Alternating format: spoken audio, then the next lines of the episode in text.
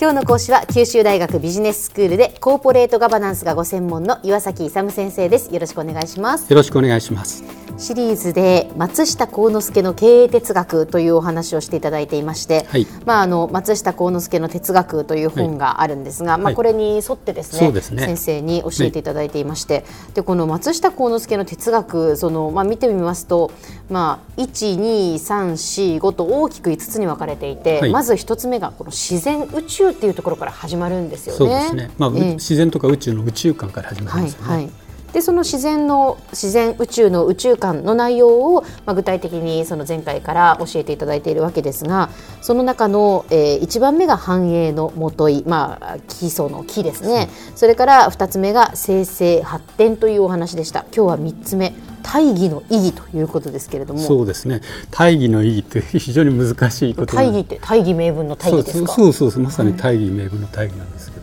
大義の義って言い換えると正義っていうのがありますね、はい、あれと同じですよ。正義っていうのは義の正しい義だから。ということは何かっていうと英語で言うとジャスティスとかあの断りとか真理とかそのことがよろしいといいいいことというような意味なんですよね。ちょっと難しい。人が行う、うん、行うべき道理みたいな。そうそう、う。ん。それが断りとか道理とかいうこと。義ってことなんですか、そうです、だからその義っていうのを正義にするとジャスティスまさまさに行うべき道ということですね。で、えーと、松下幸之助ってるのは人がおこあ踏み行うべき正しい道のことを大義って言ってるわけです。で大義だからあの義の中で一番大事なことって言ってる、義がいっぱいあるんだけどその中でやっぱり一番大事なことっていうふうに言ってるわけですね。でその大義の意義なんですけど3つのことを言ってってるんですよ。でまず第一はですね人間の繁栄というのが全て宇宙の秩序に基づいて与えられているということなんです。うん。で与えられているんですけどそれはどういうふうにするかというとその宇宙秩序に従って生きることが大義であるというふうにまず返してるんですね。要するにここで言ってる正しいこと人間が踏み行うべき正しい道っていうのは宇宙の秩序宇宙の真理に従って生きることがちょっと我々のあれ感覚でちょっと考えられないようなことを言ってるんですけど。そうですねでそれをですねそう抽象的なんじゃない具体的に言うとあの宇宙の秩序って何かっていうと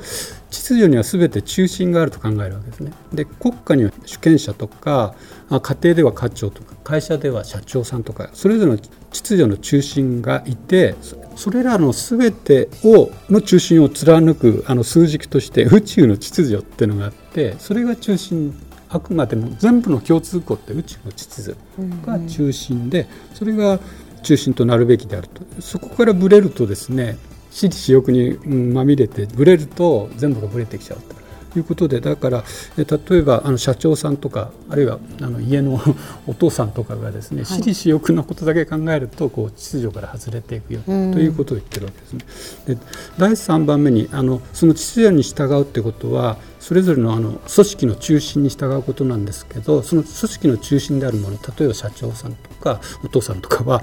社会にはですね大義があるということをわきまえてその真理に順応して行動しなければならないと。でこうすればあの会社とあるいは社会とが繁栄するよ平和になるよっていうあの幸福になるよっていうふうに言ってるんですよね。これをまあ全体として言いたいことなんですけれども、はいはい、従いましてあの、まあ、先ほど3つお話ししましたけど、まあ、それぞれですね人間が繁栄して幸福になってですね平和な生活を送るためには宇宙秩序に素直に順応することが一番重要であるとここでは言いたいわけで。でそれが大義だよというふうに松下幸之助は考えておるそういう考え方って普通あまりここまで考えたことないです、考えたことないです、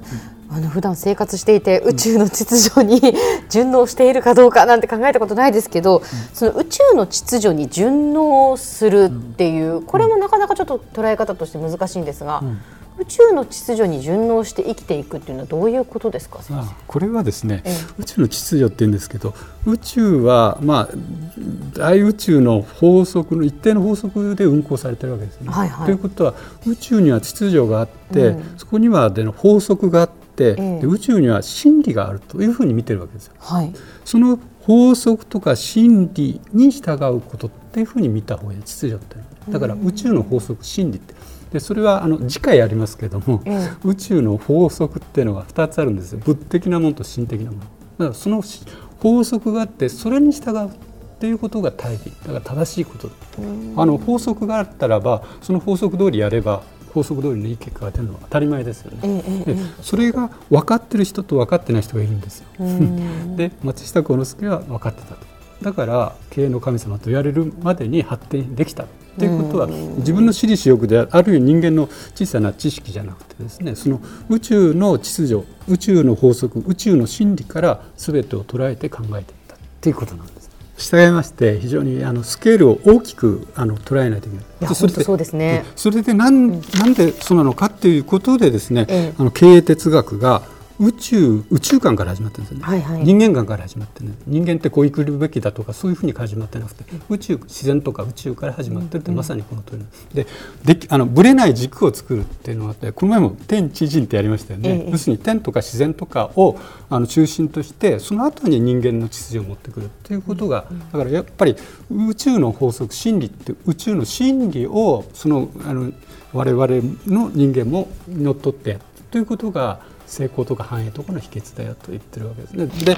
まあ、次回もお話しますけど、うん、あの物的法則って万有引力とかあるのは分かってそれに従うっていうのは分かるんだけど、はい。はい、心の法則があるのかっていうことでそれも普通の人だとなんないだろうと。で自己気ままにやるわけですよ。ところがあのできた人っていうのはそこまで。要するに瞑想とか座禅とかやってですねあのそこのところに気づくわけです、だからそこを気づいてるか気づいてなかった大きい違いが出てくるということが重要ですよということなんです。はい。また次回その続きをお話しいただきます。はい、先生今日のまとめをお願いします。えっと松下幸之助の経営哲学のうちの宇宙観で特にですね大義というのは宇宙には秩序があって宇宙にはそれ秩序っていうのは法則があって真理がある。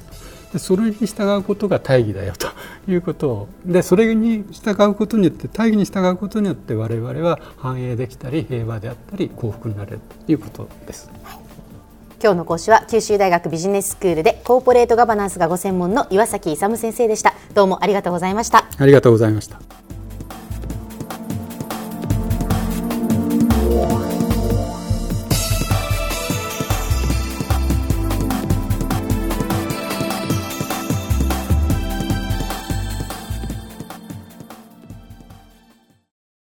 続々ぐいぐいメラメラつながる。ゾワゾワハラハラメキメキつながるズキズキ。モワモワほかほか。つながる。キリキリ。ザワザワキュンキュン。ガンガン。ワクワク。ウズウズドキドキ。ルンルンバクバク。九州人のいろんな気持ちつなげます。九州から輝こう。キラキラつながる。 QTnet